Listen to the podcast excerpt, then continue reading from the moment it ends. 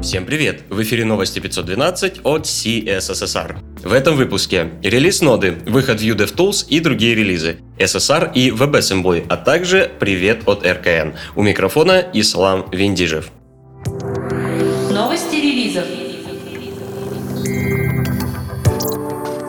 Текущая версия ноды обновилась до версии 11.13.0. Модуль Events получил функцию Once для использования Event Emitter с промисами. Модуль V8 теперь генерирует скриншоты кучи для использования DevTools, а модуль Crypto теперь может принимать приватные ключи в метод createPublicKey.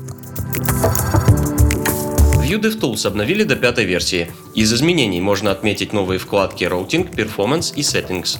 Также появилась возможность редактирования Vuex State, добавлена встроенная поддержка Native Script и появился фильтр по регуляркам во вкладке Events. 27 марта зарелизился React 16.8.6. Изменения коснулись React DOM, сделан фикс Eager Bailout Optimization в хуке UseReducer, были исправлены ворнинги в DevTools, Safari, а также добавлены дополнительные при работе с Context Type.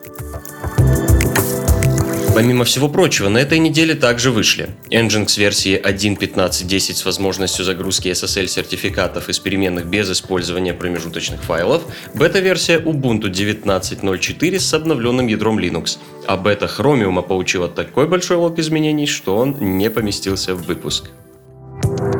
Интересные публикации. Подробностями серверного рендера страниц поделились разработчики Headhunter на Хабре. Балансировки, докер-контейнеры, кластеризация, коа вместо экспресс, гидрация с помощью реакта. Статья отражает все современные приемы SSR. Да, и, конечно, нашлось место хукам. Mozilla продолжает развивать WebAssembly. На очереди разработка системного интерфейса для операционных систем. Напоминаем, что WebAssembly позволяет быстро, масштабируемо и безопасно запускать один и тот же код в разных окружениях. Уже есть первый прототип такого интерфейса у Azai Core. Однако он требует доработки некоторых проблем, например, асинхронного ввода-вывода.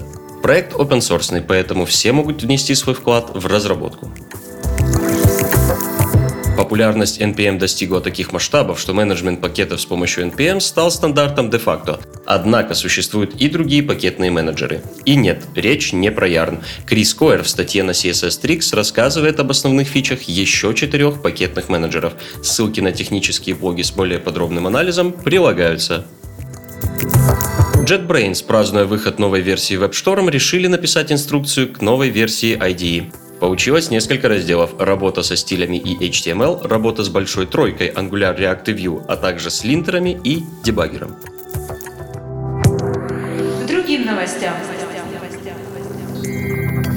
Исполнение закона о суверенном интернете подорожало на 10 миллиардов рублей со времени последних поправок к закону. Основная часть суммы будет потрачена на закупку оборудования, которое должно обеспечить безопасность российского сегмента интернета. Крупнейшие провайдеры России не смогли сказать, насколько еще может возрасти сумма затрат на исполнение требований законопроекта. Ростелеком только начал изучать вопрос стоимости оборудования, представители мобильных операторов от комментариев отказались. Чебурнет где-то рядом. Владельцам 10 VPN-сервисов направлены требования о необходимости подключения к Федеральной государственной информационной системе. Об этом сообщает Роскомнадзор на официальной странице. В случае выявления факта несоблюдения предусмотренных законом обязанностей, Роскомнадзор может принять решение об ограничении доступа к VPN-сервису. В начале года Google уже был оштрафован на 500 тысяч рублей за неисполнение требований подобного закона. Все ссылки на инфоповоды и сопутствующие публикации ищите в описании. С вами был Ислам Виндижев. До встречи через неделю.